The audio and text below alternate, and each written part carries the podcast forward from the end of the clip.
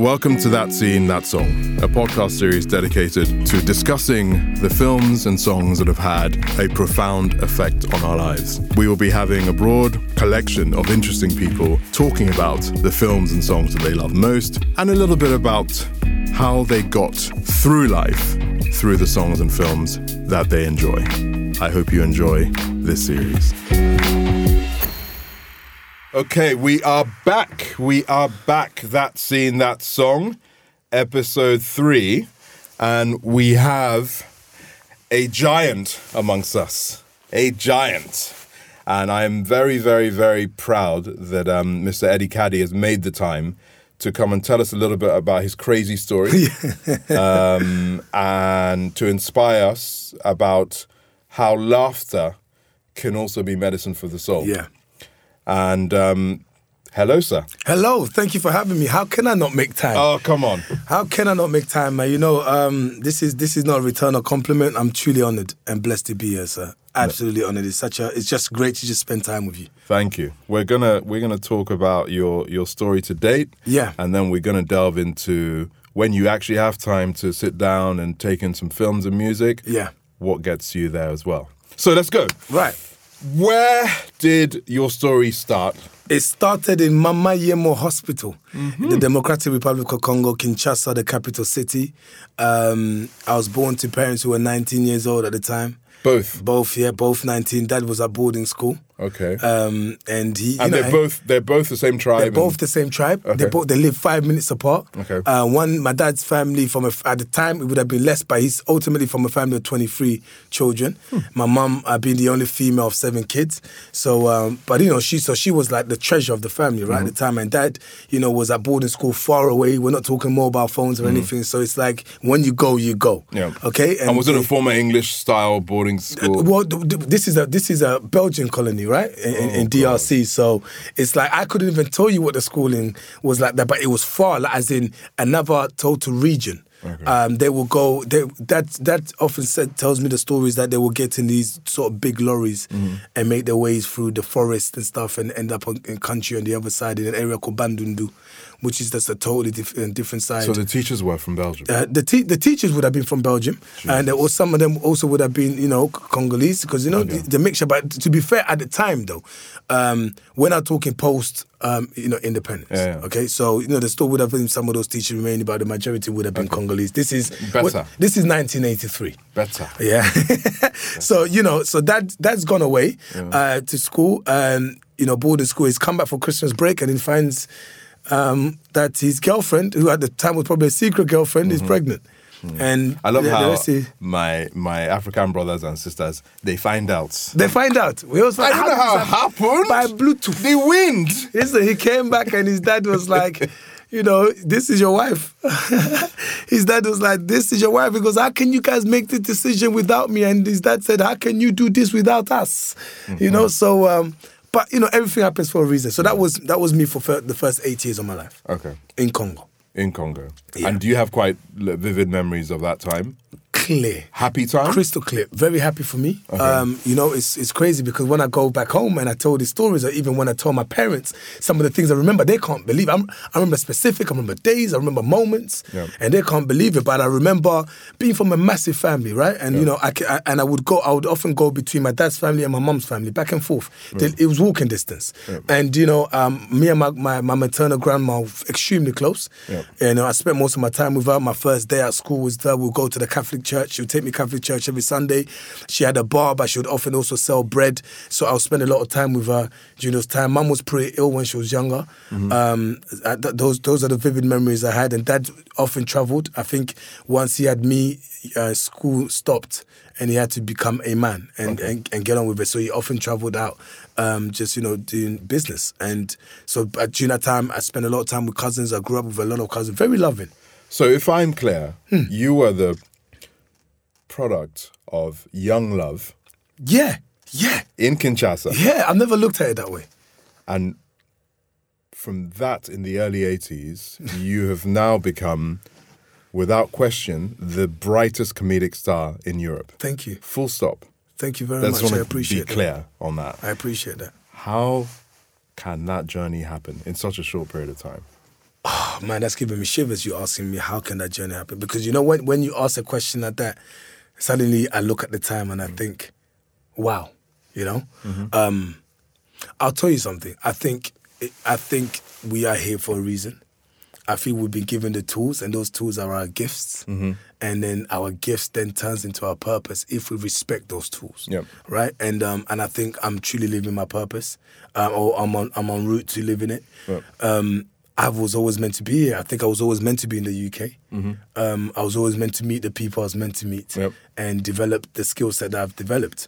Um, having spent the first eight years of Congo and it being very intense and me understanding somehow, understanding the power that my country has and understanding the importance of, of, of some of the, the, the, the, the tools and the culture that I took from there and being able to speak my mother tongue fluently, you know, those eight years was enough. When we came over here, my parents made sure that we continue speaking our mother tongue. They Still said, fluent now? still fluent. They made sure because you know French being the the, the colonial language, Mm-hmm. they were like, you will learn French. You can learn French here, you know, but you will speak Lingala, Mm-hmm. and as and that, that that continues to be. Possibly, maybe. I mean, English has taken over. My possibly Yeah. my most comfortable way of expressing, actually. Um, but that was me uh, when we moved here. I very much knew that I was Congolese. Mm-hmm. I could speak my language, so there was no misunderstanding. I would eat the food. I went to the churches. We went to the weddings. I, I had cousins and family members that I connected with here. Um, as much as you know, the Congolese success story wasn't as vivid Yeah. growing up at the time. I didn't see any issues of as to why I couldn't tell my story. Yeah. I, I, I never looked at it as actually me telling my story. I was always myself. I never I never grew up facing the barrier of oh Africans are not cool. I didn't hear it. Yeah, I didn't what you're it. saying now is a big, very. I, I, I really connect to that because I feel if your family instills that culture in you, it is a lot more difficult for you to become completely wayward. Yes, sir. Because you don't feel the need to fit into Yes, to specific groups that are sometimes useless. Absolutely. You know, I went to see the Metropolitan Police recently to talk about knife crime. Right. And how, if there's anything I can do to help. And, you know, what's happened in London now is most of the young boys that are getting involved in knife crime are not from Caribbean background, they're from mm. African. And I was shocked. I was like, African boys? And I said, what generation is this?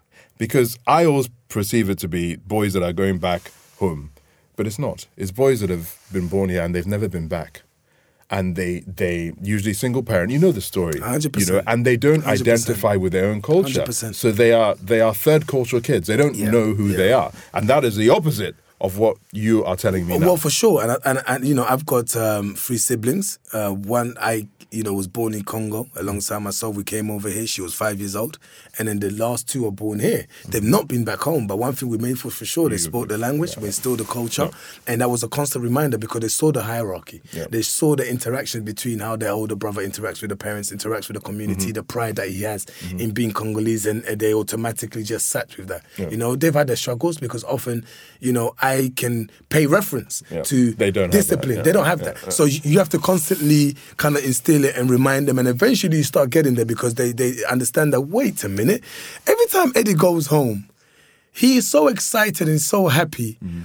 And he comes back even bolder, and I want a piece of that. Yeah. I want to feel like that, and I think they yearn for that. Now they like insisting, "Can you take us back home?" And you're right. You know, when when when you're talking about just the single parenthood, mum not having enough time to instill the culture because she's got to make money. Mm-hmm. I mean, if we, are watching the recent release of Top Boy, mm-hmm. and what I like about the new series of Top Boy is that it shows you the humane side. Mm-hmm. To these so-called drug dealers and roadmen and street guys, you know the story behind it, the, the, the single mother and her child, you know. So for me, it's really important. It's been important for both my parents to be able to be speaking Lingala from my left and right ear. Yeah. Really important. that scene in Top Boy where they, they come into the mother's house. yes. And they speak anyhow Uh, to yeah, her, and she yeah. she keeps cool. Yeah. She tells him to go to school. Yeah. And I what I love so much, and it, I got really emotional watching it, is her strength in in something that could be the end of everything. Oh, yeah, for sure. She could not show that To her child. to her child. She she uh, she And, did she um, did it all, and that's the strength of an African woman. My my my mother is that. She she she protected us, you know, through a lot. It's funny you get through emotion at times, and then she starts to give you stories of what she's gone through, you're like, well, I could have, I've, I have no, I've Yeah. had no idea Yeah, yeah, yeah. because of the person that you know I've seen you to be. Suddenly, you see the child in her. Yeah. Because we're all children. You know, this is as you get older. I mean, my mother's turning seventy in January, and she just she's keeps she's opening up more and more to me. And some of the things she's sharing with me now, I realize that she was young and Yeah. and, and, and unsure and uh, We've you know making decisions. It's crazy, right? Um, and as we get older, I, everyone, every it doesn't matter what country, what race you are, you realize that your parents were very, very fallible beings. But isn't that freeing Yeah. to know that you you go actually now I'm gonna live properly. Yeah. I'm gonna live without a lot of worries. Yeah. I'm not gonna overthink. Um, I'm not gonna have. par- I'm not gonna be full of paranoia because actually my parents, who I admire now, Yeah. went through this. You Yeah. know. And to answer your question uh, in- in more of a straightforward form, is that knowing who I was, Mm-hmm. being comfortable in being Congolese and being African Yeah. and being comfortable in everything else that's around me and, and yearning to teach people about my culture is put, put me in a different lane. As soon as I got into um, stand up, Yeah. you know, as soon as I got into enter- entertainment industry, because I was telling a story not a lot of people around me were telling. what made you choose laughter as your your weapon of choice? Oh man, the pressure from I wouldn't call it pressure. I mean, I often say this in my stand up and I make it sound like it's pressure because it's a universal thing from African parents that doctor, lawyer, accountant. Mm-hmm, mm-hmm. But there was that it would be nice if you could be. Mm-hmm. And because my parents didn't have the the best example of what stand up or be going into the entertainment industry could do. It's like, what I- Stand up. Yeah, I clown. Stand That's- up. that the. What, It was like- kind of sta- sta- you better stand up and go and become Listen, a lawyer? I could, thank you. And it, it was, it was like I could have, you know, I could have bought my your cousins Yeah. who are smart. They could have become doctors, lawyers, and you could have stayed in Congo to be a clown. You know that. Do that they was even my- know what stand-up is? Yo, you know what their reference Was was? Eddie Murphy? There you go. Uh-huh. They- and their, their reference was com- clowns, comedians, character Yeah, yeah, comics. You know what, what will you get out of it? They just laugh at you and they, they won't take you seriously. You won't open any doors. But actually, I was at university. Um, and I was part of the African Caribbean Society, and you know we use that as a that it's almost like away from the academics, a little bit of relief, a little bit of mm. banter between us black students, mm. right? Talking about being African, talking about being Caribbean, and just exploring that, and talking about plantain and plantain, all mm. that nonsense. Mm-hmm. And here I was being a spokesperson who was the guy who made everyone laugh, not because I wanted to, I just did. Yeah. It was part of the banter. Were you a shy boy or? Do you know why that's such an interesting question? I like to think I was because of everything that my thought process growing up. Mm-hmm. But clearly, when people talk about me growing up, they were like, "You're the guy who's the, you know, he was the the sort of life of the party. He was very confident." Mm. Um, my mum said I, I was a very wise child. I was very smart. Mm. I was ahead of my class in Congo. But in my head, I was like, I was like the child that when parents say shh, I shush mm. in public. You know, you don't embarrass your family. You know, I was scared to hang around with the cool boys because Yeah. of the things that they were doing. Right? I was that guy. So you weren't yearning for attention then? Absolutely not. Interesting. Absolutely not. I mean, in, in, in school, from secondary school first to fifth year, I played in the. I was in the school choir. I, li- I enjoyed it. I played the keyboard. I played the drums. I enjoy expressing. You know, in church, I was in the church choir. But these are all the things that made me feel a sense of belonging. I feel that felt good. Um, when I got to college, um, it was almost like it would be good to do a couple of stuff that's to do with performing arts, but really, it wasn't something that I thought. No. Yeah, And, there's no course to stand up, right? Absolutely. Well, t- apparently there is a school. Kojo, a couple of other comics went Mm-hmm. through um, a school with a guy, um, um, you know, with a, a couple of people that were there. But I didn't particularly went through that. Me, it was natural. In fact, it took me a while to understand um, that I had to write stuff. Yeah. So you know, so to answer your question, for me, it was first year of university. Uh, second year university, I'm hosting. I'm I'm a spokesperson at African Caribbean Society. We decided to put together a showcase, um, the first ever Kingston University talent. Were you Kingston? I was at Kingston. Okay. man. I was at Kingston Media Technology, and um, so we decided to put together a showcase at a fashion show. And everyone's like, you know, we can't afford these comedians and personalities. Eddie, why don't you just host it? You are our spokesperson. And in my head, I was like, this is serious now. Different universities came along, and in my head, I thought, what's funny? I need to be funny. Mm. So I impersonated my friend's Nigerian uncle. That's what I did when I went on stage. Everybody, welcome to this fashion show. We're going to have a mm-hmm. wonderful time. Mm-hmm. And that was my character throughout the whole mm. event. People loved it. They laughed. Someone Yeah. came up to me. Nigerian from uncles give us a lot of material. Straight in. and they, you know, someone came to me afterwards. They were like, "We wanted to come to our uni." I was like, "I'd love to," because I enjoyed it. And they were like, "How much do you charge?" I said, charge. Charge, yeah. Uh-huh. And that was it for two years at university, but it was just hosting showcases. Stand up came after I finished uni. Someone said, go on stage and, you know, you're a funny host. Try and go on stage and just talk about being African. And that's mm. what I did. And that's what I've been doing ever since. When when did you realize you were actually quite good at this? Oh. And when I say be- good, I mean yeah. I mean premiership good. You know. Oh man, do you know what? I think there was a moment when I went on stage. So, so I can't tell you specifically what time, but I can tell you a period. I had just won Best Newcomer, mm-hmm. the Black Entertainment Awards, and Gina Yashere is sitting next to me. Gina. And Gina's like, I've heard about you. I've heard, you know, you're really good. I'm like, yeah, I'm just see Gina saying to me, I'm really good. I'm like, yeah, I must be good. But I was, I did a gig in Streatham. And I believe at this time I hadn't met Richard Blackwood yet. Mm-hmm. Did a gig in Streatham. And I hadn't really started writing like that. I just had things to say. Mm-hmm. And in that gig, you had all the guys, you know, like proper hardcore Tough crowd, comics. Yeah, and. I'm and I'm a new, I'm a newbie, and I've gone on that stage, and I had stories after stories, right? And I just kept, and I was meant to do ten minutes, and the guys, the promoter's like, keep going, and I think I did half an hour just talking, Freestyle. Just uh, freestyle, spitting. honestly, Okay. just going. And Richard Blackwood came to me afterwards. He said, "That's one of the best things I've seen in a long time."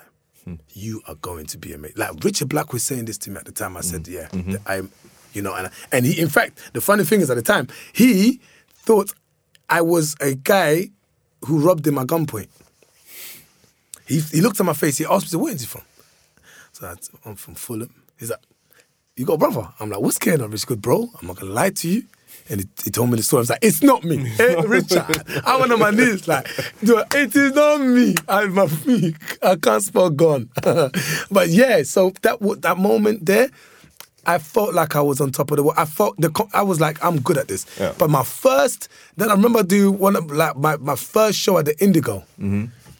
and it was just an hour of mm-hmm. solid, and that just felt like this is and this is we're talking 2009. Okay. and I'm like, okay, Okay. I've arrived. and and having arrived, looking at the um, comedy landscape in the UK, you and I are similar age and can remember people like Lenny Henry at his apex, Yeah. right at the top, uh, when he was literally a household name Absolutely. and I don't believe we've had lots of successes like Richard, but I don't think we've had anyone that's taken it to Lenny's level. Yeah. Um, in comedy, having their own specials that were Yeah. on you know on the box um, in the same way. Now, obviously, if you look at um, what's happened with Eddie, Richard Pryor, and obviously you know Kevin Hart, Mm-hmm, Yeah. uh, David, oh, you know you know the names, um, and the money they've made, the adoration they've had from people from all socioeconomic groups, right? You know, you know, black comedians um, have fans that are from every single race and social class For sure. right? How can we have that level, that Kevin Hart level of success from a British uh, comedian of a diverse background? Well, first and foremost, we've got to look at the US and the UK and think they're two, two totally different world.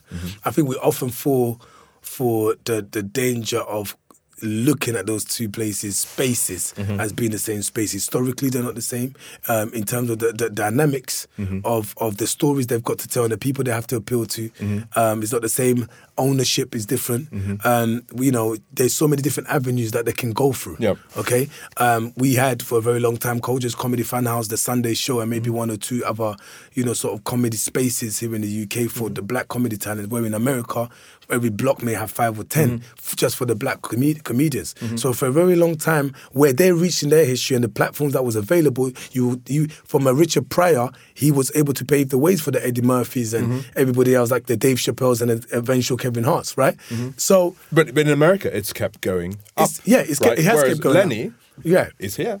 I right? think because we, th- this is what happens when the ratio is different. There's a lot more of them in mm-hmm. America that you can pick from. Mm-hmm. And when you have the backing of spaces like in ATL, I mean, mm-hmm. look at where we've reached with Tyler Perry recently, right? In order for Tyler Perry to get to that space, right, there needs to be a sort of space, like a, a powerhouse. Yep. That backs the movement that moves forward. Yeah. Okay, so Eddie Murphy is not just standing alone because you know um, the non-blacks are, are there kind of helping him, but no, because there's the black power that's behind that with things that are historical. So when we have a, a Lenny Henry situation, it was always by the approval Yeah. of the white guy. Yeah, a commissioner. Yeah, exactly. So then what happens is they often said it. Gina Yashere said it. Gina Yashere said a, a famous quote: "I "Wait for Lenny Henry to pass before I, I make gets it." her- So now yeah, I'm it's gone. your turn now, right? Yeah, yeah. So the fact that she had to leave meant there's not enough space because we live in an island. Yeah. These guys are making money just from one state. Mm-hmm. And that state is bigger than the island that we live in. You know, and I think those things play a role. In saying that, we now have more options that are not controlled by the higher beings. Yeah.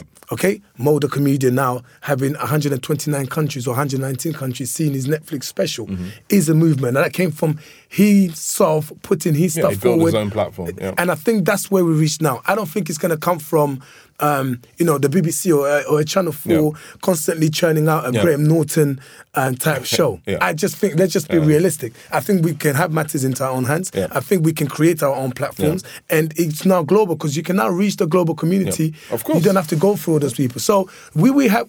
Will we ever have a Lenny Henry type? I'll give you. I'll, I'll, I'll put it this way. Wizkid, Mm-hmm.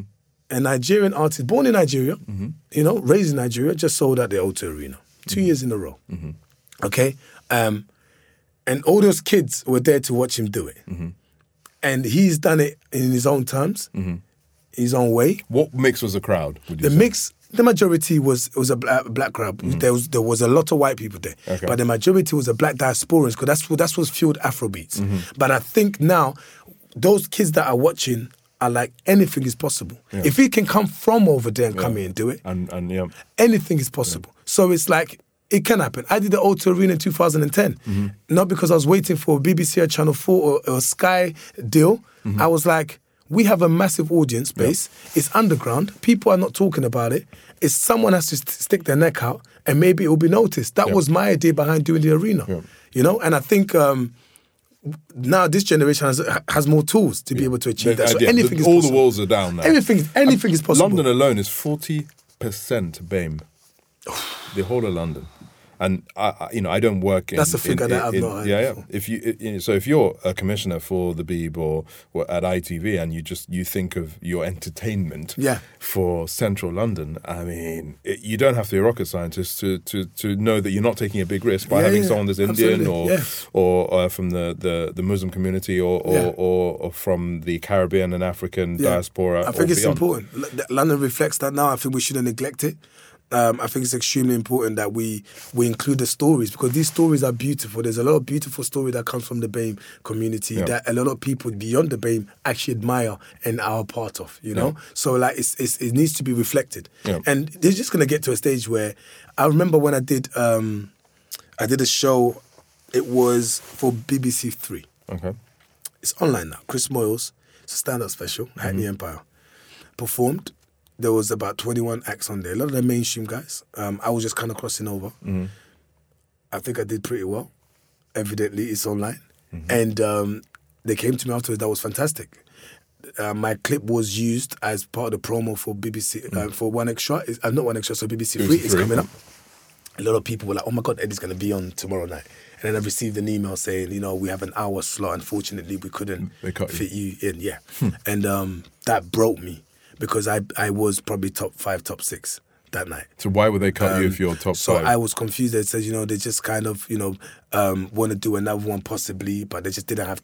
They couldn't. There was no explanation. They couldn't put five minutes, and I couldn't get an explanation. Now, a lady from an um, a radio show within the BBC world, she was the head. She was in that crowd. She emailed me. She said, "I want you to come in. I want to do an interview with you. I want to discuss other things." When I came in, this woman said, "It's a white woman." She said to me, "Do you know why they cut you, right?" And I said, I, you know, it's easy to call that racism, right? Mm. Because I'm black, of course. Mm. And she said, no, it's a little bit more interesting than that. What you're providing is an alternative story that a lot of people are not used to, but a lot of people would love to hear. Mm-hmm. Once they hear it, they want to hear more. Mm. Once they see your kind, they're going to demand more. Mm-hmm. And now, people like the institutions are now under pressure to provide more, and they're not prepared to do that. Yeah. And it's as simple as that. But why aren't they And- prepared to do that? And be- because then it takes over everything else. I see. And I thought, what? I had to take that in. But But, then that was empowering for Yeah, me. yeah. That was emp- that moment there made me feel extra special. Yeah. And I was like, I've got something that people are fighting against, but people are also fighting for. Yeah. So I have something amazing. This is beyond here. This is for the world. And I'm gonna keep I'm gonna keep using this particular tool. Doesn't matter what doors are shut, I have something special. Well, we're gonna we're gonna play this recording to my sister June Sarpong because she's just become the head of diversity for the BBC. Ah. Congratulations to June. You know June? I know June. Okay. I know June well. I So know June, you're hearing him more. hearing June. It's time. June, June, June, It's June, time. a very, a very I'm, I'm sending you this clip. June, a very close friend of my sister Noella Coursaris, who's doing amazing work Oh, Noella's for the. Congo across the world. You know Noella. Yeah. Yeah. So um, yeah, I know June. I know June. Let's get into the music and films now. Yeah, yeah, yeah. So let's start with. I guess let's start with the films. Yeah. Um, give me, give me, you know, two films, and and we can we can talk about maybe some parts in the films that have just been important. The Shawshank Redemption, without Yeah. a shadow of a doubt. Yeah. And Absent Without Leave, AWOL, starring Jean-Claude Van Damme. Two, they, every time someone mentions a film, those Wait, two films just brother, play wait, in my head. wait, wait, wait, wait, wait. Ha, Oti, my brother, are you hearing this guy? He's he's like he's lived in our house. A wall. Oh, bro, He came in here to give me a wall. Bro, A, that's my, that's my introduction. You know, I'm getting shivers telling you this. That's my introduction to the UK. Coming into the UK, living in that small house in uh, in, in Streatham with my my, my, my, my mom, my dad, my sister, and just watching films, right? Listening to music. I remember my dad played back to back Kylie Minogue videos, like till today. I don't know why, but that was his, that was his way of, of feeling like I'm in London. I'm in right? London. We did in London. In London, we played Kylie Kylie, yes. Yeah, but um, and films and all the Jean Claude Van Damme. Our house was obsessed. No, look, in, Jean- in his prime, and I think that film um, is possibly the best film he's ever done. Yeah, yeah, Um, yeah, I agree, I agree. I'm an old, like, you know, you know I agree. I, I, I'm a Bloodsport, diehard Bloodsport, Yeah. uh, Cyborg. kickboxer, you know, Cyborg. cyborg, Universal Soldiers, Soldier, um, Double Impact. Double Impact. So many amazing you know, films. um, and obviously that genre of film is gone. But for you to say that is such a nice thing to hear because that was a very emotional. That film, I cried. Um, fighting I, I, film. and I've watched. I And I tell you what, I've watched that film maybe four, five, six times, Mm. and every single time that moment gets me. There's just a moment. There's just a, a, a, a certain scenes. Yeah. You know, with his niece. Yeah. Gets certain Tough scene guy, his, but yeah, he's doing everything for a little girl. Yeah, Beautiful. breaks out of the French Foreign Legion in the beginning. Yeah, soundtrack is demonic. I always say the soundtrack is demonic because the soundtrack was created to make you cry. yeah. You know, but uh, that film is my childhood. Uh, That film made me fall in love with uh, um, with Jean Claude Van Damme and his acting, like um, just him as, as a human being. Actually, the things that you know, I saw him beyond the films. You know, and he wanted me. To, I wanted to get into martial arts because my parents Yeah, were, you will not be violent.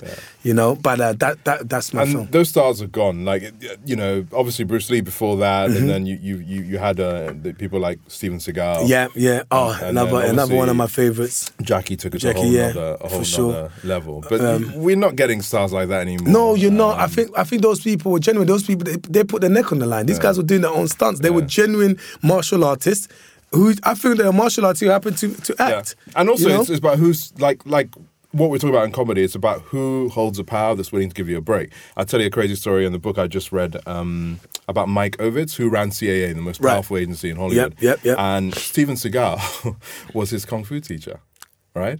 Or martial arts Yeah. instructor. And he was so impressed by him that he made them arrange a basically a fake demonstration to all the studio execs with with like blood and everything. right. And immediately a fifteen million dollar movie um, was commissioned as soon as they saw Steven fighting outside. That's how it kicked off. That's when you have power. You show these. You walk. Oh, in, you, you know, they create. they create a cigar. Yeah. And then it blew up anyway. So they a lot of created another. So it's supposed to look like it was a real Dude, it's thing. like your personal trainer, and you're like, you know what? I like you. Let me call my mates. And next thing, he's he is he is the biggest star in Hollywood. That's how it should be. you know. Somebody call my mates. Is that mates to call you? Let me go through my director. You- Let me go to my book and see You, mates. you're good, man. But no, it's you're uh, that, that's a beautiful story. And, and Shawshank Redemption, Tim Robbins, Sure. um, uh, you know, our, our granddad, our president, Morgan. Morgan. Freeman. That's the only president I believe in in any film. It's like it's- Shawshank is one of those films that um, if it's on TV, and even if you've got serious it. stuff going Say on, it. if you Say see it, it. you can't stop. Say you just sit down. You you you warm some rice. You, bro, you are a real guy. You, I, I have It- it never just- Shawshank on. It's the national anthem. yeah, we have to stop. It just gets you, and every time you watch it, you see things you, you've not seen before. Such a beautiful journey about strength, friendship, loyalty, Redemption. um, redemption. Yeah. You know, just like it's just beautiful. The the, the, the whole the way the the film was done. Um, once again, you know, you now see Tim Robinson in the film. You're like, I have to stop. You see a Morgan Freeman eh, because those that's what good films makes you go. I am loyal to you because of that film. Yeah. No, Shawshank. You- yeah. I mean, um, when he gets the the men all working on the roof, cold beers. Man, man. And that shot, they're drinking cold beers. Man. When he gets in trouble, In trouble, for, yes. for playing the uh, the uh, opera. Yeah. And Morgan, what does he say? I don't know what those Italian ladies were were, were saying. Listen. but we were all free men. We, you know? Listen, it's, it's it's such it's just you know the fact that you know okay he's passed away Mm-hmm. right. Um, if you have not seen it, it's your problem. So then it's like you now watch another film, you think, oh, he's alive. Mm. This is his continuation. That's that you know th- th- these these films are did real real close. my- I mean, look, there may be there may be a few others, there may be a few others, but if I scan in my head, I always come back to these two. Shawshank, I, I, I, I really love the choice and I respect everything about that film. Yes, sir. But AWOL, you got me. you got me. Listen, Thank you. I might do a screening for that. Oh, I that's might a do good it. I think point. I think You know what? I think we should. We, we have a cinema club, or what we see cinema club. Let's do AWOL. Hopefully, it won't be just you and me and our cousins. I don't care. I, I maybe maybe it should be. Maybe it should be. That would be funny. Maybe and I'll bring my father. Ah, You know, these are moments I bring my sister. Yeah. And and and and before we go on to the music, um, it's, and it's linked to music, but one thing I'll I'll throw out there is um, Game of Death, Bruce Lee. Oh, If you're ever stressed, oh. if you're ever scared, if you're ever worried about whatever life's throwing at you, go on Spotify and just listen to the theme of Game of Death. oh, The theme. I'm gonna get my phone out and play it. Hope we won't get in trouble. Yeah. With licensing, but the theme. yeah, yeah. The the theme of Game of Death. That's really interesting. You remember Game of Death is where he's wearing the yellow. Yeah, the yellow. uh, Of course, yeah, of yeah. course. That that that film was choreography at its best. Really, Just, uh, that's that that that's how I looked at And it. And he You know, fights uh, Kareem Abdul-Jabbar. Abdul Jabbar, of Yeah. course. Yeah. Mm. But you know what you're gonna you know what you're gonna do now, innit? I'm going to rinse all this. All the kung fu films. I'm going to rinse like, that's go, oh gosh, you're taking me back. Oh. And you know what? It's a place of equilibrium. Whenever you get I feel like that, whenever I feel a certain way, you go, you know when we say, man, I wish I was a child again because there'll be nothing to worry about. You can literally become that. Yeah. Just go back to those things that really define your childhood and they still exist. Oh, yeah. Bring out your your your, your NES and play your Nintendo. Ah. I'm telling you, bro. You know, bring out your Sega Mega Drive. Yeah. Like, you know, like go and get that lollipop. Find your Hubba Bubba. Yeah. Uh, uh, chewing Play gum. Double Dragon, Play Double Dragon. Yeah. Space You know, do Harrier. Tetris. Buy yourself an old Nokia. Yeah. 3210. I'm actually looking for those Nokias. No, they exist. They, you can you find them in, the, in some of the deepest markets in London. Mm-hmm. But you know, go and watch that movie that you watched with your, your mum and dad growing up. Go and watch that movie that when you go to the dirty parts, your dad said, "Should you not be in bed?" Now, my guy, we were just enjoying this Mm-hmm. Yes, film for the hour. Should why are you watching it? But you allowed me to watch it. But you don't want me to watch Oh, I. I used to get so stressed in sex scenes. I was like, where should I look? At the Bible? At the wall? Oh, Do you know what's interesting? I've just done a shoot yesterday with my brother Babatunde for Comedy Central, the web series, and uh, you know I'm known as the the clean family comic. That's my thing. That's my angle. You know, I never talk profanities on stage. That's my thing. So yeah, they had this. Um, it's like a conversation in a pub, right? And I don't drink either. So I got my orange juice. Babatunde's got his beer. But the conversation, they throw questions at us from climate change to Brexit to relationships to sex, everything, right? And um, so we got to the sex part. And I thought, for once, I want to be an adult. Yeah? And they throw these different types of questions. And me and Babatunde let loose. And we finished. I was like, that was so therapeutic. You just went and said that. I said that. I just said that was therapeutic in my life. That was very. But it, it once again, it was like tapping into a side of you that is also a part of you. and then sometimes we just need release. And it was Of course. fantastic. It was fantastic. of course. Music, my brother. Okay, so I have a few songs, right? Okay. um, there's a song called Eau Benite. by a guy called Simaro Lutumba, who it was also called the, the Poet. He was a Congolese artist, came from the old OK Jazz Band, which was very famous by a guy called Franco Luambo, one of the best musicians to come out of Africa. What decade is this? This is uh, we're going into seventies, eighties, yeah. Okay. And um, so this guy was one of the best lyricists to come out of Congo. Recently passed away, and I've got probably one of the last remaining interviews he's ever done. We're, Really? we're working on a documentary about the rumba style music in Congo, and we wanted to interview some people. And I went there last year in October, and um, he gave us access to his house. Me and my, my good friend Mohombi, who's a, an amazing Congolese artist, and we interviewed him for two, three hours just about life. filmed it? We filmed it. We got all the footages, Wow, and um, and you know, and he passed away, I believe, January. So we got in there, you know. Just yeah, he passed away this year. Okay. So um, it was um, just it's just amazing to be one of the last, if not the last, proper interview that he's done.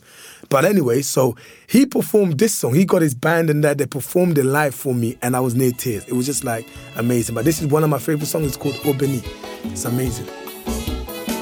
sangi mpumba nayende kosenga yo soki mwaye ezali tokabwana mabeleki motema mobebi ye napesa yo liberte osakana naboyi miso na nga etala And um, yeah, and the second song, this particular song, before I say the title, I rinsed it to use the the, the better Okay. description uh, during the time when I just it was just back to back when you know I was going through just anxiety and just crazy moments. Whenever I felt whenever I felt really anxious or whenever I felt stressed, I played this song, and for some reason It would was you, huh? it always calmed me down. And I eventually found out someone was saying to me, you know, if you listen to the song, it really is a gospel song. Because, you know, what the, the guy is, is saying, you might think it's a love song, but when you hear it and really deep it, Mm. it's actually talking about God. But I was like, that makes sense to me, right? Uh, and every time I heard a song after that, I just heard God. I just heard the person singing to God, and it suddenly it made even more sense, right? So calming. The voice, very short song, less than three minutes. Mm-hmm. It's called "Speechless" by Michael Jackson, right? And that's one of his most recent songs. I think it was on the Invincible album. On the Invincible album, right? okay. It is an amazing song. I don't think there's a purer voice than than on that song, and it's just so calming. And I play that song maybe once every two weeks, even till because now. that's not a big hit. No. By his standards. No, it's not. And that, and, and and and I think a song, what makes a song even more special, beyond it being a hit, if, if if it's a hit in your life, Yeah. if you're able to constantly ta- go back and play it as a reference, Yeah. that song is that song has had a big, it's played a big part in my life. Wow. Speechless, speechless. That's how you make me feel. When I'm with you, I am far away, and nothing is for real. When I'm with you, I am lost for words. I don't know what to say. My head's spinning like a carousel. So silently I pray. Help And and do you find that music? I mean, you've you've basically just said. I don't know if you realize what you said that that when when you are staring into the void, when you're in that dark place, Hmm. that that song pulls you out of it. Hundred percent. You know what? I I, I, wish we had a classroom full of kids listening to you say that because so many kids right now, right now as we're speaking, are lost for whatever reason. You know, they didn't have the um, the luck that you and I have had Yeah. sitting here today, and I wish they knew that in in their because they all have they have they all have a phone, right? In that phone, Oh, there is help. therapy. There is help. Therapy. Just have to know Oh. where to ah. find it. I'll give you. I'll tell you. I'll tell you quick. This is. Oh man. Yeah. Let me. Let me let that sink in a little bit. Yeah. Yeah. Yeah. I'll tell you something, right? So I have um, my daughter's nearly 2 and um, yo, man, it's mad. My daughter's nearly two, and you know we're extremely close. We have a good relationship. Um, I tried to beat as much as I could.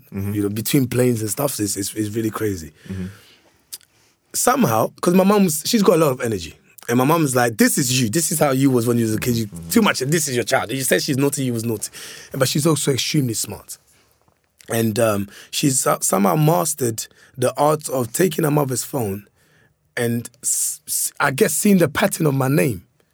Because she's at. She, I've given her an iPad pretty early. The girl can go on YouTube and find Peppa Pig. At She- two? My, my friend before two. Wow. She's, she's about to turn two. This is I, you will watch her scroll and press.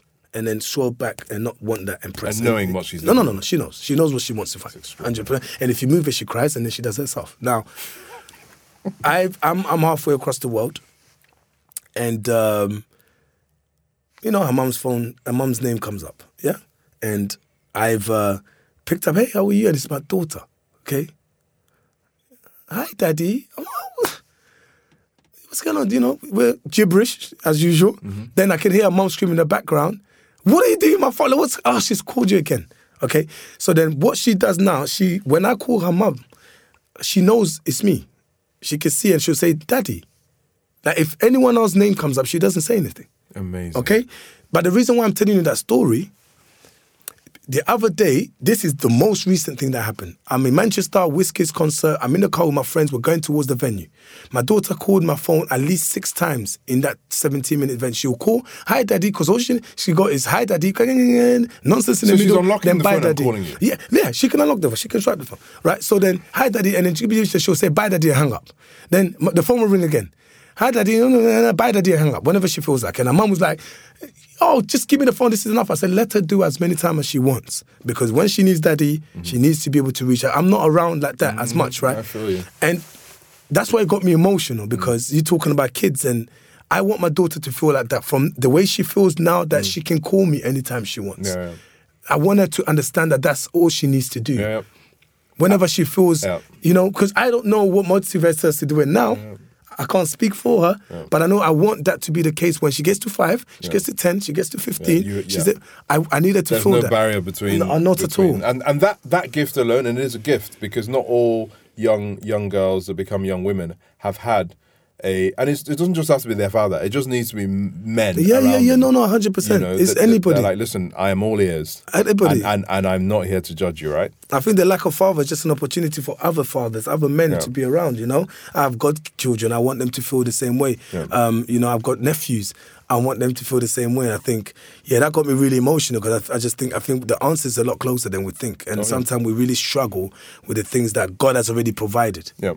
You know, I would say an African man is like a man who's going around the world looking for gold, but all this time it's in his back pocket. You know what, Eddie? I'm just listening to you because you're you're saying the frustration that when I get online and I see certain athletes, shall I say, Yes, sir. putting hundred and twenty thousand pound Rolexes on their children's uh, arms. Yeah. Show, show, and, and these are people that are, have been rich for 20 years. They're Yeah. not even, you know, Yeah, the they're kind of people I'm talking about. It's new not like they're new. When it's new, I understand. And I'm just thinking, what are you telling that child? Hmm. What is their value system You're, going to be? you're be? creating so much emptiness. you know, and You're creating and so much emptiness. you know, one thing about our own culture is that we have to stop being caricatures hmm. where people from the outside can point and say, look at these people. Even when they have money, this is how they behave. You know, My mother always says this. She's like, you, you, you, you know, Miss Anne, whatever success comes to you, please, huh? Remember that you're my son. And there's no fashion brand, no fast car, no private jet. some of us have turned down deals based Yeah. on that on, on, on those principles. My dad said, you can always work at Tesco's. Uh-huh. No disrespect to whoever works at Tesco, but you know what I'm saying. My dad always said it to me. Hey, what's the what's the what's the big deal? Mm-hmm. You we you are here. You're alive. You have a good family. You- principles are extremely important. You will never be an amazing version of somebody else. Mm-hmm. You'll always be a, a, a diluted version of someone. Always, no matter how much I want to be the next David Beckham. I want to be the next Samuel L. Jackson. I want to be the next Martin Luther King. No, no, Mm. Yep. that's who you're going to be. A diluted version. Be the next Eddie Kadi. Yep. Be the next Mr. Harriman. Like, th- those are the things what you know because you are next. Yeah. But, and Eddie Kadi is the sum of all of the people that have helped shape you to get here. Absolutely. So you can't be one individual. So so my, my thing is I think with, ah, with We're going to church. Yeah, oh, my, my brother. Amen. and, and in saying that, that's what I was I was going to say. The notion of promised land are always based on things that are not promised. So a lot of people, like a lot of our brothers and sisters that are coming from Africa, coming here and then you know looking, longing for to be to to mingle with the British, Yeah. to mingle with the Americans that I've admired, is to be with them, not knowing that they need you to teach them something new. You have the power to upgrade them. Yeah. Beautifully said. we're going to finish off, but I have to ask you: Are your parents um, still with us? Are they Yes, they are both my parents and my dad's birthday uh, two days ago. okay? I want you to do me a favor. Yes, sir. Because they're gonna. I'd like you to play this to them. I'd. Mm-hmm. like you to speak in your mother tongue, which I do not understand. Yes, no sir. one in the studio understands. Yeah. And just thank them for everything they've done. Because sometimes it's nice for them to hear it on the public forum. All right? Can you do that for me, I can do that, sir. please? mama papa nasepeli nasengi bino mpena merci na nyonso bosali mpo na nga eza na mingi bakoli na mboka oyo bakoli mpe na ndenge moko ya mabe. Baza si na bafamile na bango te. Bokokozwa mpe décision ya kotika nga kuna na congo. Mais avec euh, bolingo avec amour wana bomeme nga awa na angleterre nakoli bokolisi biso bokolisi ba- ba- baleki na ngai. Eh, bosakrifie bacarrière na bino. Bosakrifie bavie na bino. Mpo na ngai mpo na baleki na ngai tala lelo naza awa mwana na bino nazotambola mokili mobimba avec connaissance ya mboka na ngai avec fierté ya kozala congolais merci mingi na maso bosali mpo na ngai merci mingi mpona bokontinue bo, bo, kosola na ngai na lingala merci Thank you. thank you Thank you. Thank you. thank you bro. We're done. We're done. Eddie, thank you for everything. yo man you trying to trying to make a gangster cry man. i'm a i'm a war child man.